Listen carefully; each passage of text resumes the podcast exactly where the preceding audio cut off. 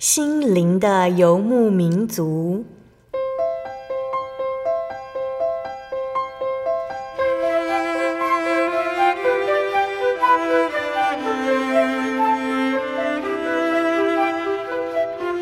在这个谁都不管谁的后现代社会里，每个人的心灵都是游牧民族。成长的过程就是寻找的过程。每一颗漂泊的心灵，其实都在寻找生命的绿洲。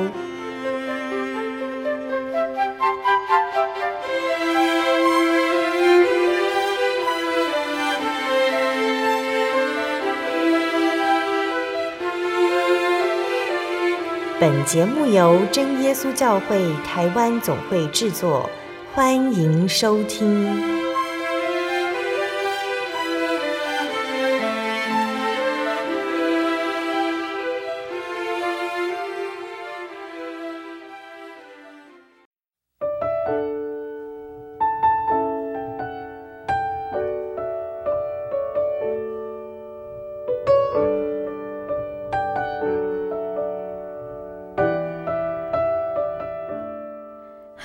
所有在空中的听众朋友们，大家平安，欢迎收听心灵的游牧民族，我是贝贝，很高兴今天能够在空中和大家见面。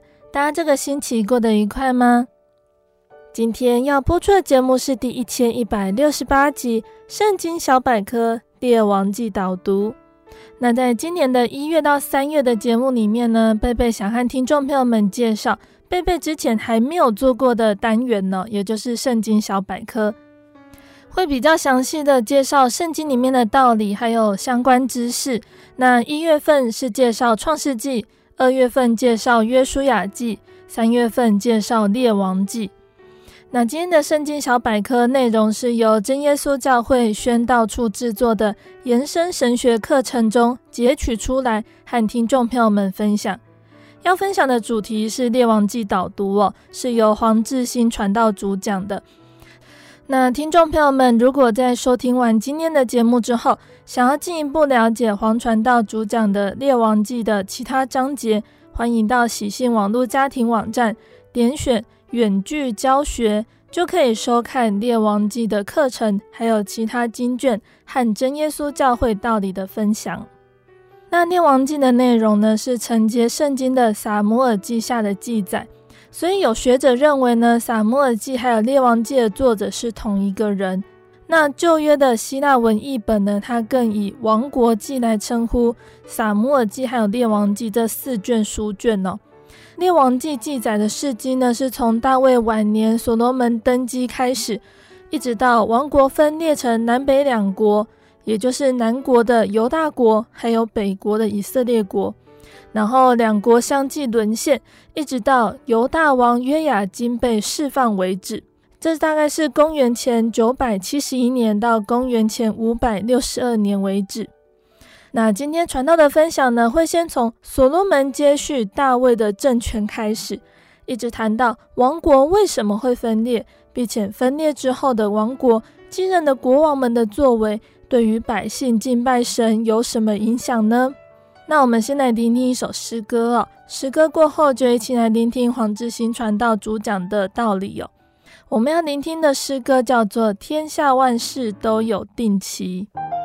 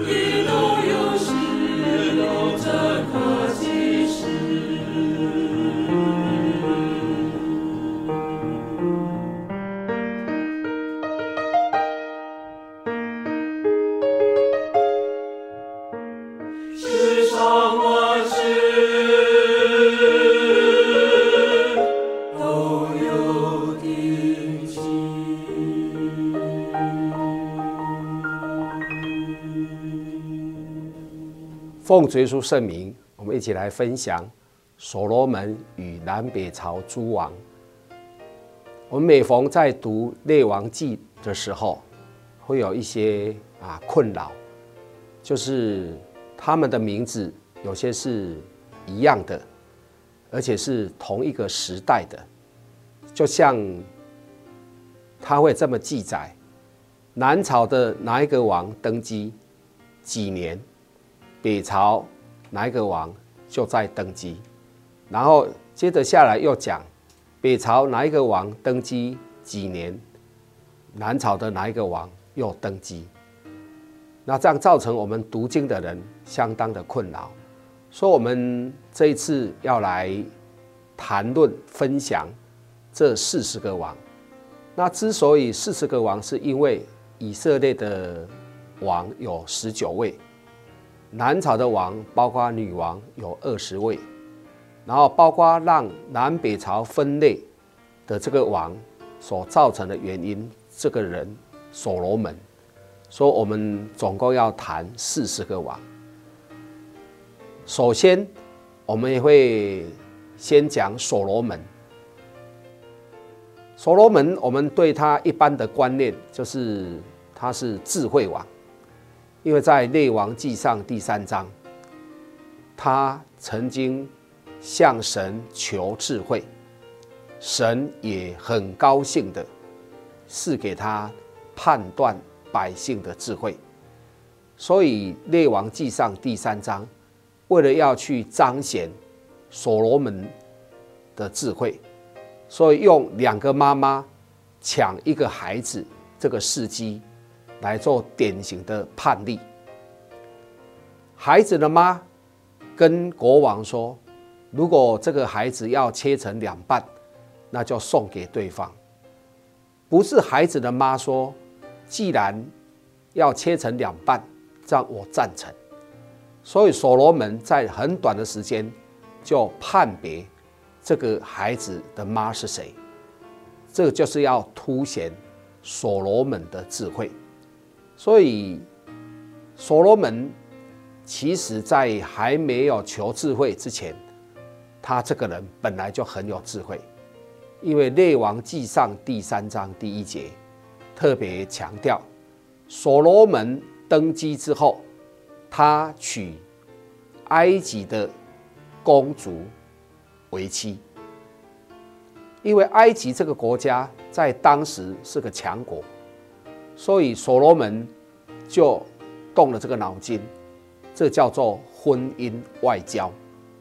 他用婚姻的模式啊来坚固、巩固他的政权，这就是他聪明的地方。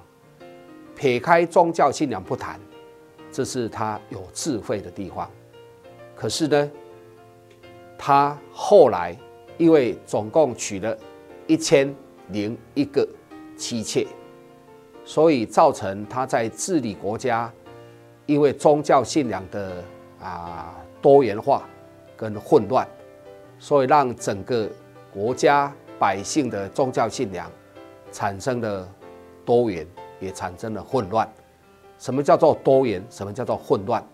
也就是当时的百姓，他们已经不清楚了，神是耶和华是神。还是巴力是神，还是亚舍拉是神，还是摩洛是神？啊，这就是当时的百姓对他们宗教信仰的啊一个错误的认知。其实呢，在摩西年代，神就已经啊发颁发了啊这个十诫，第一诫，除了我以外，不可有别的神。所以，对希伯来人、对犹太人来讲，独一真神是他们的信仰，这是他们应该很清楚的。如果没有拜独一真神，有拜到别的神，要处以死刑。那为什么身为一个国王所罗门这么有智慧的，为什么会让这种宗教信仰能够存在这种？独一真神的信仰国度里面，这就是我们啊很想不通的地方。这也是神很生气的地方。所以神在所罗门后面那几年，神就向他斥责：从你的子孙，从你的孩子开始，这个政权就要一分为二。那因为神跟所罗门讲说：“我跟你爸爸有立约，要让你的爸爸这个政权传到子子孙孙。”所以我没有将政权全部夺回，我留下一个支派给你，其他的我要将这个政权交给你的臣子。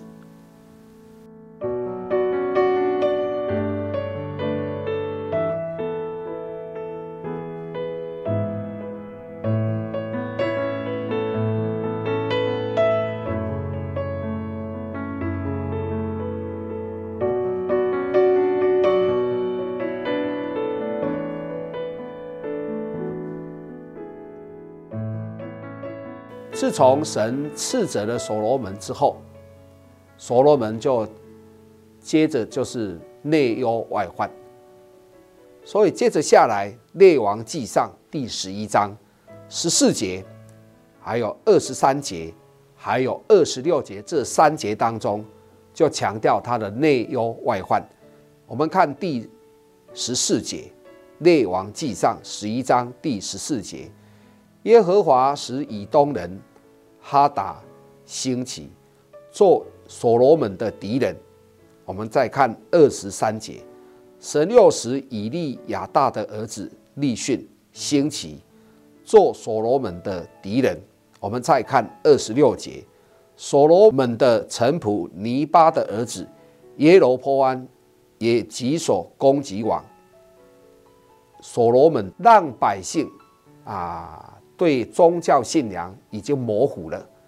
后来经过三百多年之后，神还再一次的点名所罗门的啊错误，也就是说，所罗门的宗教信仰的错误是延续到三百多年之后还存在，可以想见那一种后坐力，那一种影响力有多么的深远，难怪神这么。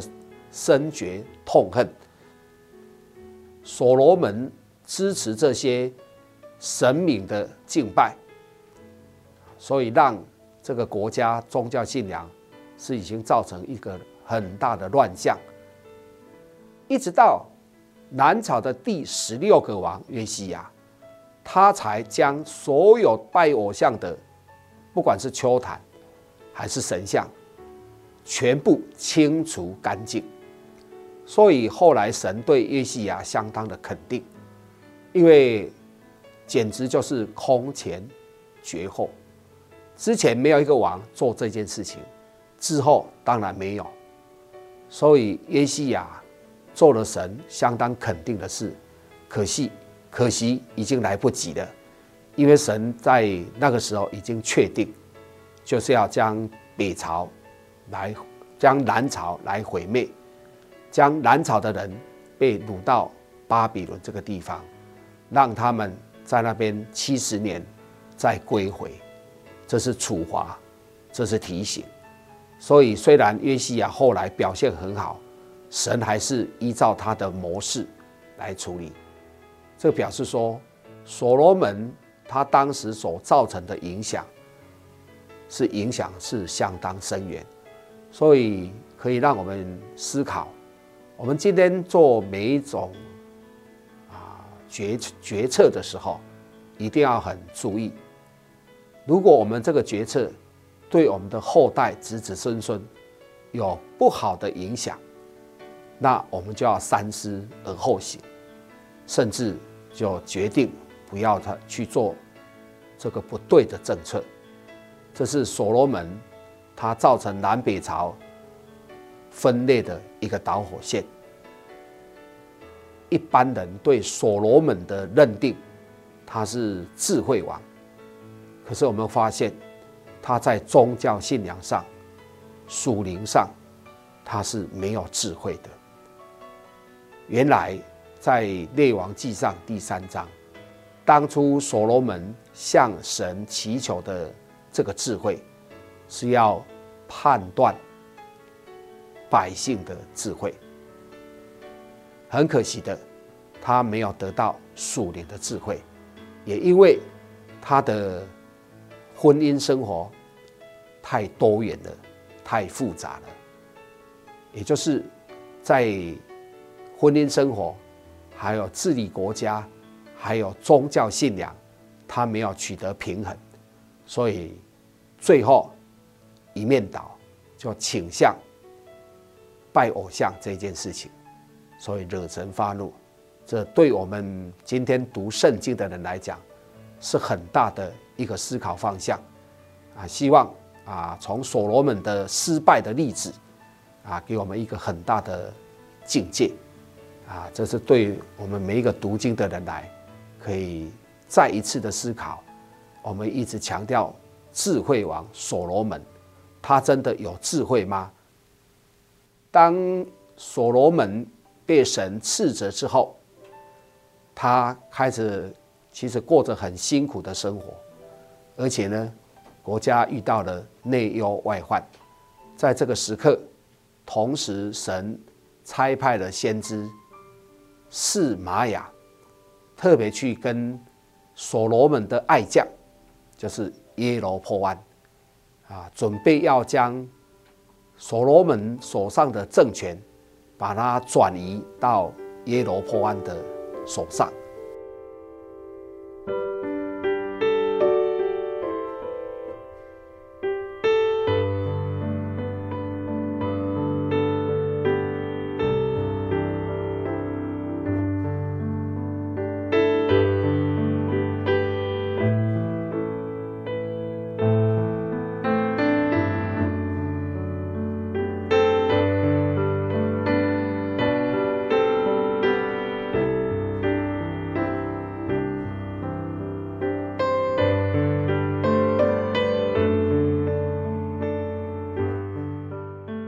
我们要先介绍北朝跟南朝的一个概要。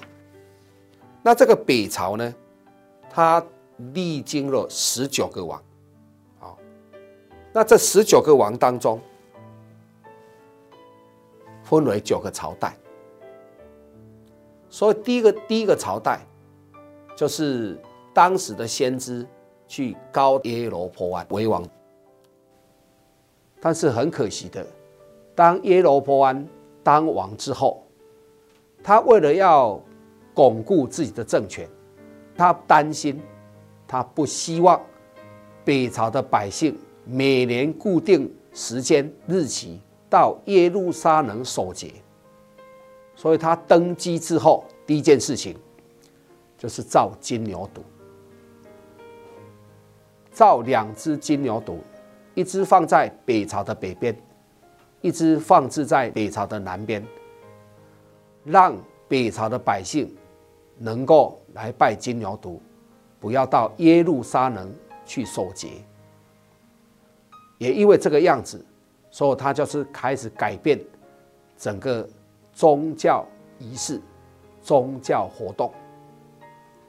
第一个就是不再到耶路撒冷守节，而且制造了金牛犊。第二个。废除所谓的立位人，还有祭司，才可以做献祭的工作。第三个，他改了日期。以色列人有总共有七个节期，他说不用，以后只有一个节期，每年的八月十五日成为节期。第四个，他还自己到祭坛去献祭。这个是完全越前的地方，耶罗坡安已经把整个以色列的宗教信仰完全的改革，在神的立场叫做完全的破坏，这叫做惹神发怒。所以我们现在的人才会有那一句话：换了位置就换了脑袋。那这个耶罗波安跟他的儿子拿达当王二十几年之后，这个政权就被神夺回，赐给另外神喜欢的人，就是巴沙。第二个朝代就是巴沙跟他的儿子以拉。那这一对父子呢，二十几年之后，一样，神把这个政权又转移到另外一个家族。那转到另外一个家族，其实是用圣经的立场的记载来看，他是去篡位的，就是新历，当了七天，这是第三个朝代，啊新历去篡以拉的这个位，篡位成功。啊这是第三个朝代，七天而已。第四个朝代就是暗利王朝，四个王，他们家有三代：暗利、亚哈，还有亚哈的两个儿子亚哈谢跟约兰。这是第四个朝代。那北朝呢，在这第四个朝代当中，会比较有更多的记载。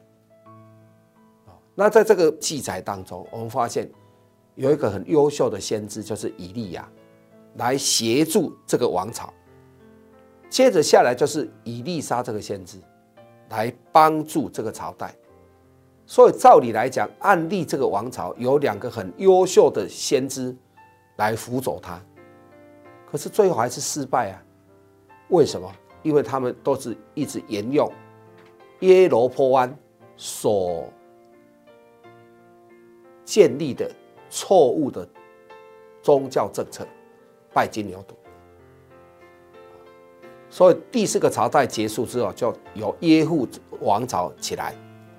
第五个朝代，他们这个家族有五个人当王，有当的最久的四十一年，有当的最短的六个月。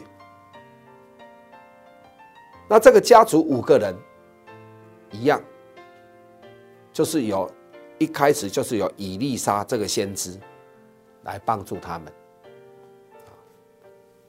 而且呢，在第四个朝代跟第五个朝代有两次的机会，神都要让他们来脱离亚兰国的欺负，来脱离亚兰国的手，可是他们没有把握，这个跟他们的国王。的宗教信仰观念有绝对关系，因为当初的先知都告诉当时的王，神要将亚兰国交在你手里，可是他们都没有好好的把握。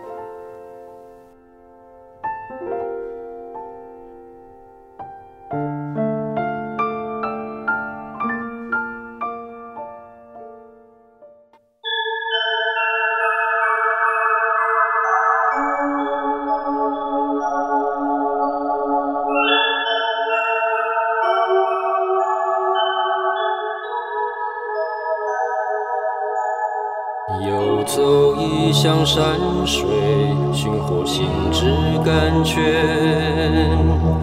满溢心灵喜悦，尽在游牧草原。心灵游牧民族，陪你成长。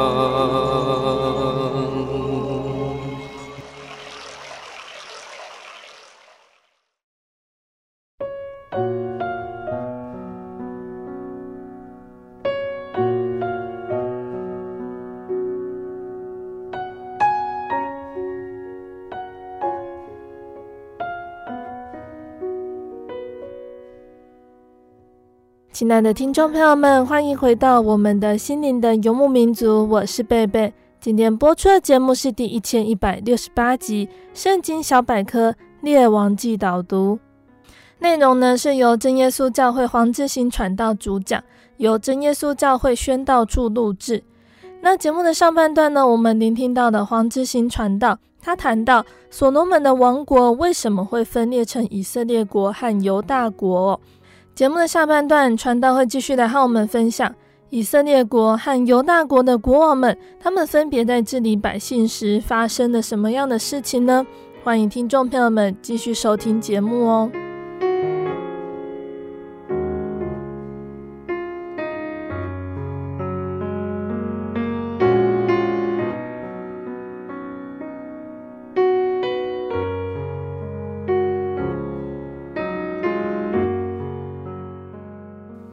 那北朝第六个朝代就是沙龙。那沙龙只有当王一个月。那这个沙龙在圣经里面，他没有特别的琢磨。哦，他只有特别强调，他把耶户王朝的最后一个王撒迦利亚在百姓面前击杀他，篡了他的位。接着下来什么都没有记载，所以后来由米拿县来篡沙龙的位。一个月当中，有两国家受到很大的政治动荡。好当然我们可以去想一想。百姓的日子是怎么过的？啊，这是第七个朝代米拿现跟他的儿子比加辖之后，这个朝代是被比加篡位的。那比加也是比加辖的臣子，陈普。最后，比加被何西亚篡位。所以北朝每一个朝代。被篡位的几乎啊，都是他的臣仆，也就是自己的人，甚至是自自己最信任的人，是他旁边的人，哦，才有机会来击杀当政者，来篡了他的位。啊，这是我们对北朝的一个认知。这是从北朝的第一个王耶罗欢，一直到何西呀。神就不断借着先知强调宗教信仰要先处理，宗教信仰为重为先，所有的事情一定要用宗教信仰成为一个平台。今天我们也是一样啊，我们每一个家庭，我们每一个人，一定要用宗教信仰成为我们的生命生活的平台，那我们的生命才能够安稳，那我们的生活才会更精彩。更充实。我们来看南朝，南朝是一脉相传的。从所罗门的政权有六分之五被夺回，赐给北朝的耶罗波安。所以所罗门死了之后，这个政权就交给他的儿子罗波安。从罗波安开始，这个国家才分裂，一分为二。所罗门是让国家分裂的一个导火线，那罗波安是让这个国家分裂的引爆点。其实这些事情的发生，都是在神的预定当中。神在所罗门年代的时候，就已经跟他预言这件事，说你死了之后，你的儿子当政，国家会一分为二。所以，我们南朝呢，会看到，不是儿子就是孙子，一代传过一代，一一脉相传，啊，因为这是大卫王朝。那大卫王朝很重要的一个象征，就是要让耶稣基督出现。耶稣基督出现，哦，所以在罗马书第一章的时候，保罗才会说。如果从肉体上来讲，耶稣是大卫的子孙；如果从属灵上来讲，嗯，那主耶稣是大卫的王。那南朝总共有二十个王，有一个女王，就是亚他利雅。那南朝这二十个王当中，比较在宗教信仰有琢磨的哈，第一个。就是约沙法，哦，第二个就是西西家，第十三个王，第三个叫第十六个王，约西亚。那为什么特别挑出这三个王？因为他们这三个王在宗教信仰比较努力。约沙法，他一登基做了一件很重要的事，就是他派专人。到各地去教导百姓律法，因为民没有末世，没有启示，就会放肆。所以耶沙华很有智慧，他一登基就做了这件事情，所以他看重宗教信仰。第二个西西家，他当王之后，他扩大办理逾越节。逾越节对犹太人来讲是相当重要的一个节期，所以在出埃及记十二章这里头强调了，当初在埃及的十灾里面最后一灾长子之灾，神特别交代摩西，这要成为以后的定例，就是逾越节。说你们以后每年这个时候一定要纪念。一定要办理，就是逾越节。那西西家年代啊，其实南北朝早就分裂了，在罗波安的年代就分裂了。那西西家呢，扩大办理逾越节，就是在南朝要举办逾越节，他特别写信，派专人到北朝去宣誓、去宣告、去通知。虽然在通知的时候，有人嗤之以鼻，有人戏笑他，但是还是有些人回到南朝来，来参加逾越节，扩大办理，空前绝后。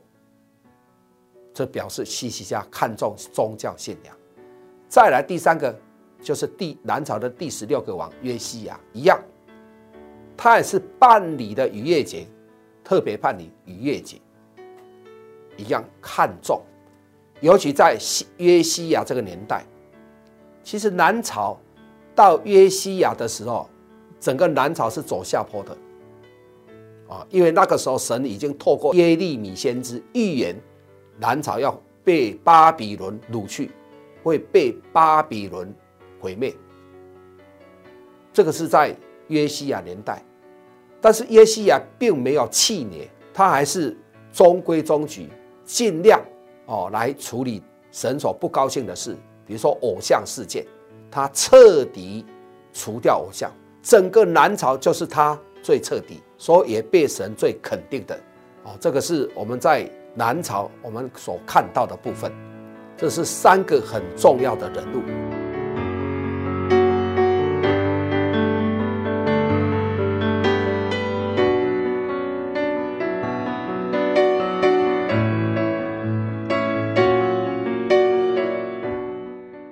南朝三个国王是比较在宗教信仰上有琢磨的，就是我们谈过的约沙法、西西家跟约西亚。接着下来，南朝还有几个王要特别去介绍。再就是乌西亚王，乌西亚他当王也是相当长长久的一个王，五十二年。大概所有的王，除了玛拿西以外，他是最长的国王，五十二年。玛拿西是五十五年。那乌西亚他有一个特色，就是他在登基之后，他因为归向神、仰望神，所以神跟他同在，所以他在执政的期间，国家相当的强盛。很多国家都来进贡他，敬畏他，不敢与他征战。也就是因为他盛世强盛，但是他心高气傲，要到圣殿里面去烧香，就因为这个动作，在彰显他内心深处的那一份傲气，而且超越他的职责，所以最后额头长大麻风。很可惜的，啊，在他长大麻风期间，一定要与人群隔绝，这是犹太人律法的规定。所以接着下来几年，就由他儿子约坦啊来做辅辅佐，一直到乌西亚啊离世。那除了乌西亚要特别凸显以外，再来就是这个亚哈斯。这个亚哈斯是乌西亚的孙子，也是约坦的儿子。南朝如果要讲哪一个行恶比较比较过分的，那大概就是亚哈斯，因为圣经里面特别强调一句话：亚哈斯遇到患难的时候，越是遇到患难，越是离弃神，这是一般人没有的一个现象。但是亚哈斯就是有这个特色，啊，这是在南朝里面，我们特别看到这个一个行恶的王。再来的一个行恶的王就是玛拉西，玛拉西是南北朝当王执政最久的一个王，五十五年。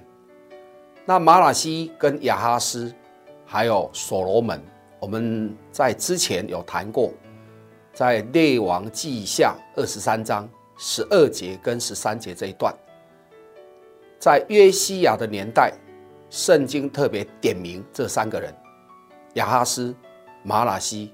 所罗门，因为南朝之所以会毁灭、灭亡，跟这三个王脱不了关系。玛拉西之后，接着下来啊，就是我们要讲最后五个王，约西亚。那约西亚后面有三个他儿子，就是约哈斯、约雅敬，还有西底家，这是他三个儿子。约雅敬的儿子是约雅斤。所以，从约西亚离世之后，政权就交给约哈斯，就是他儿子。但是三个月之后，就被埃及的王废除。埃及的王就提拔了约雅敬为王，但是就是要向埃及进贡。但是不久之后，巴比伦窜起，说又来来到。南朝的时候，这个约雅敬就转向，一定要服侍、进贡巴比伦。那约雅敬的期间，是耶利米先知在辅佐的时候，所以从约西亚第十三年，耶利米先知蒙召做先知，一直到约西亚死之后。其实耶利米先知为他做了哀歌，追悼他。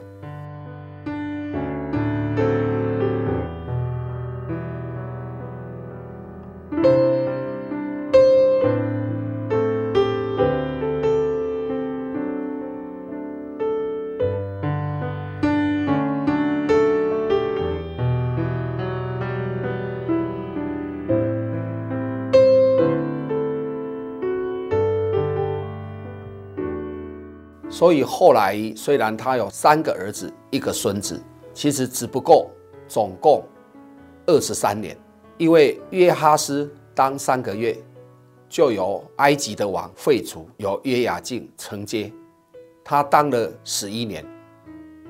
接着下来，约雅敬将政权交给他儿子约雅斤三个月，后来又被巴比伦废除。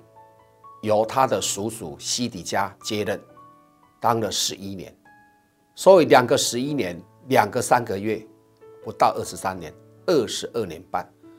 这个就是南朝在约西亚离世之后剩下的二十二年半。那我们可以从耶利米书去了解，从耶利米书来知道，南朝要毁灭之前。耶利米是很用心的，在传这份警告，所以最多的时间就是在约雅敬年年间，还有西底家年间，这两个南朝的王是在耶利米当先知的时候一直传警告。那这两个王有一个不大一样的特色，约雅敬比较强势。所以，当耶利米传警告的时候，他是不服的。但是西底家、私底下看起来好像是比较温柔，可是呢，结果是一样的，跟约雅敬一样，不听耶利米的警告，因为他们认为我好不容易执政了。怎么会国家会被巴比伦来灭亡呢？难道我们的先知，难道我们所敬拜的神不会处理吗？但是神已经处理了，就是请耶利米传这份警告，而且耶利米最后跟西底家讲，因为西底家有几次私底下找耶利米问说：“神难道没有什么其他的启示吗？”耶利米说：“没有啊，就是一个启示。当巴比伦来的时候，会很不客气。如果你留在耶路撒冷，会被杀掉；如果你被掳到巴比伦去的时候，还有活命的机会。”这是耶利米最后的一个警告。但是呢，他们都是不接受，所以最后我们所看到的结局就是这样。啊最后，西底家也被杀掉了。那真的被掳到巴比伦的都存活下来了，里面包括但以理，还有三个朋友，还有以西结先知，那个都是在南朝要毁灭之前被巴比伦啊，在不同的梯次里面被掳到巴比伦去。所以，我们发现三个地方有神安排的三个先知。巴比伦朝中的但以理，还有巴比伦民间的以西结，还有耶路撒冷的耶利米，神很奇妙的做一个安排啊，所以他们被掳到巴比伦，按照耶利米的啊警告代言，七十年之后被掳归回，所以我们才会看到后来。所罗巴伯、尼希米、以斯拉这几个重要人物，就从巴比伦那边回来，不管是带着人回来，还是带着物资回来，重建圣殿、重建重建城墙，其实最重要是复兴信仰。所以在尼希米记第十三章。尼希米很强调两件事：第一件，守安息日，因为当时虽然他们被掳归回，回来有重建圣殿、重建城墙，可是呢，对于敬拜神的活动还是会受到影响，尤其是安息日。安息日的时候，城门打开，一些生意人进来城中做生意，影响了他们守安息日的一个秩序。所以尼西米下达命令，不在安息日的时候，城门要关起来，不让外人进来做生意。第二件事情，婚姻。所以那些跟外邦人结婚的人，尤其那些干部，尼西米很强调一定要退婚。所以，我们发现创造之初的两个重点：安息日、婚姻，在。尼希米、以斯拉、所罗巴伯的那个年代，他们被掳归回之后，他们就是要回到原点，也就是神的律法、神的吩咐、神的规定，这样他们被掳归回，这个国家才可以继续安定下来。啊，这是我们在看，在简单介绍南朝的时候，我们特别的。啊，看到这个重点，啊，对我们会有一些概念。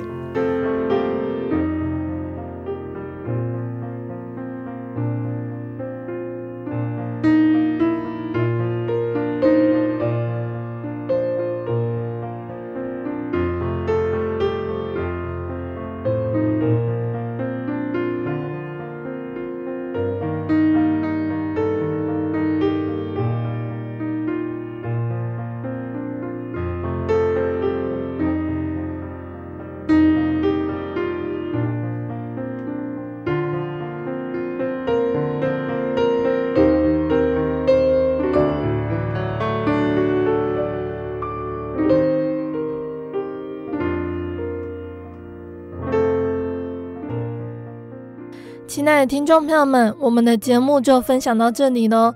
期盼今天圣经小百科单元可以让大家更了解列王记。那《列王记》上呢，用了一半的篇幅来讲以色列历史上最显赫、最富有也最奢靡的一个国王所罗门。在他统治的四十年中，耶路撒冷建了圣殿，圣殿附近造了王宫，通过贸易还有婚盟，建立当时中东最强大的一个国家，让普天下的王都求见，各带贡物。那为了扩大国际贸易，巩固还有邻邦的关系，所罗门开始容纳外邦信仰，在只可以敬拜耶和华神的国土上，允许新建异教的庙宇。外表一片升平、繁荣、欢欣的气氛中，百姓的痛苦一天胜于一天呢，终于化成一股反抗的潮流。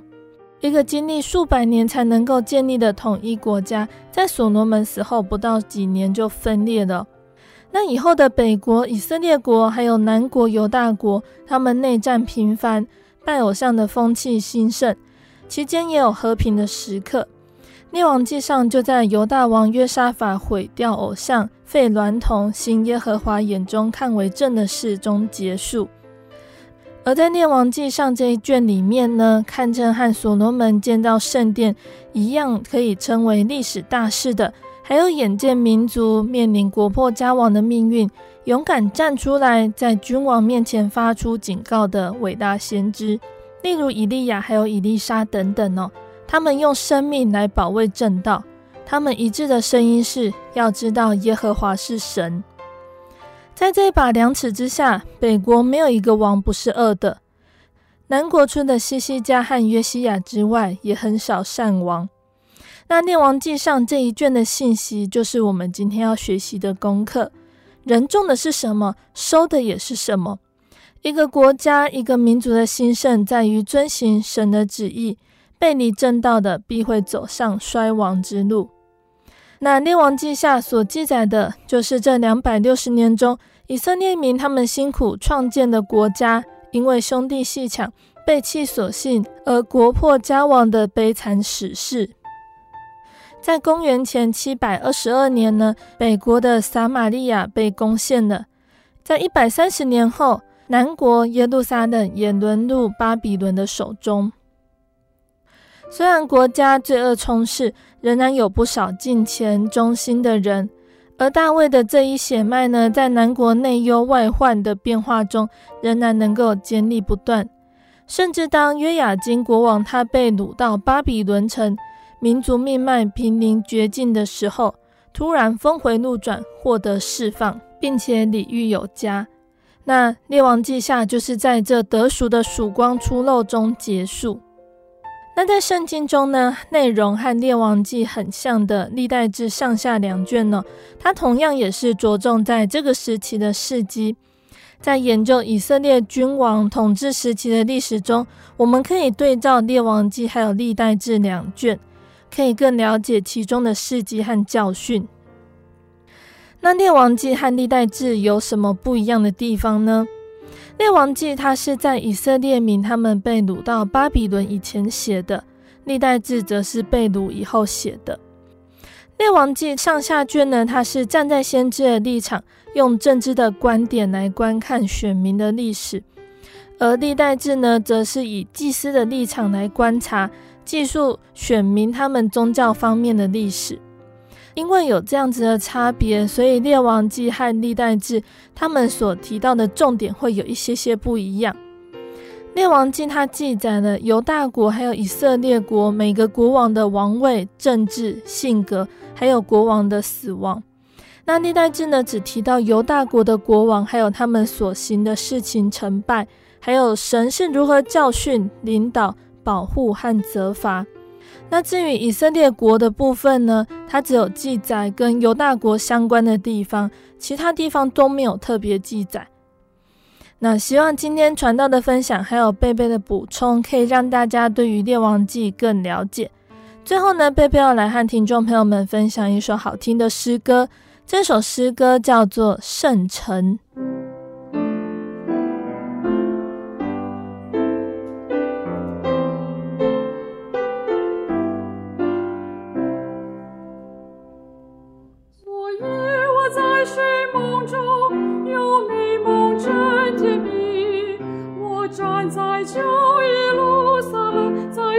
山顶的那边，我听见孩童的歌声，只回响在耳边，犹如天使的歌声，自天和写下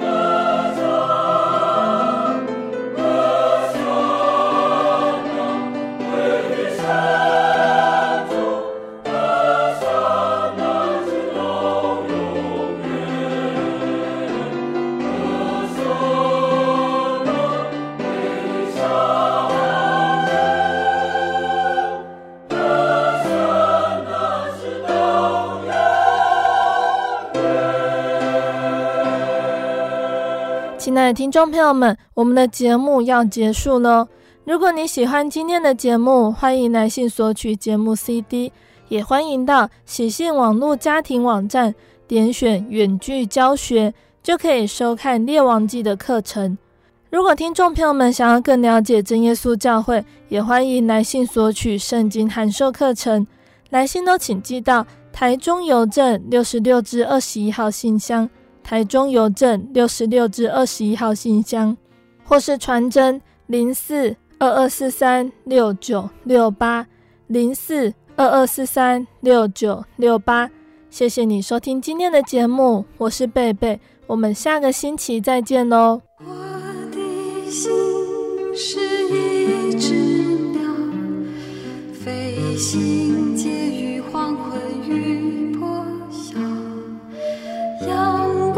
向人世间寻找生命的源泉我是个游牧民族游走在这异乡的小路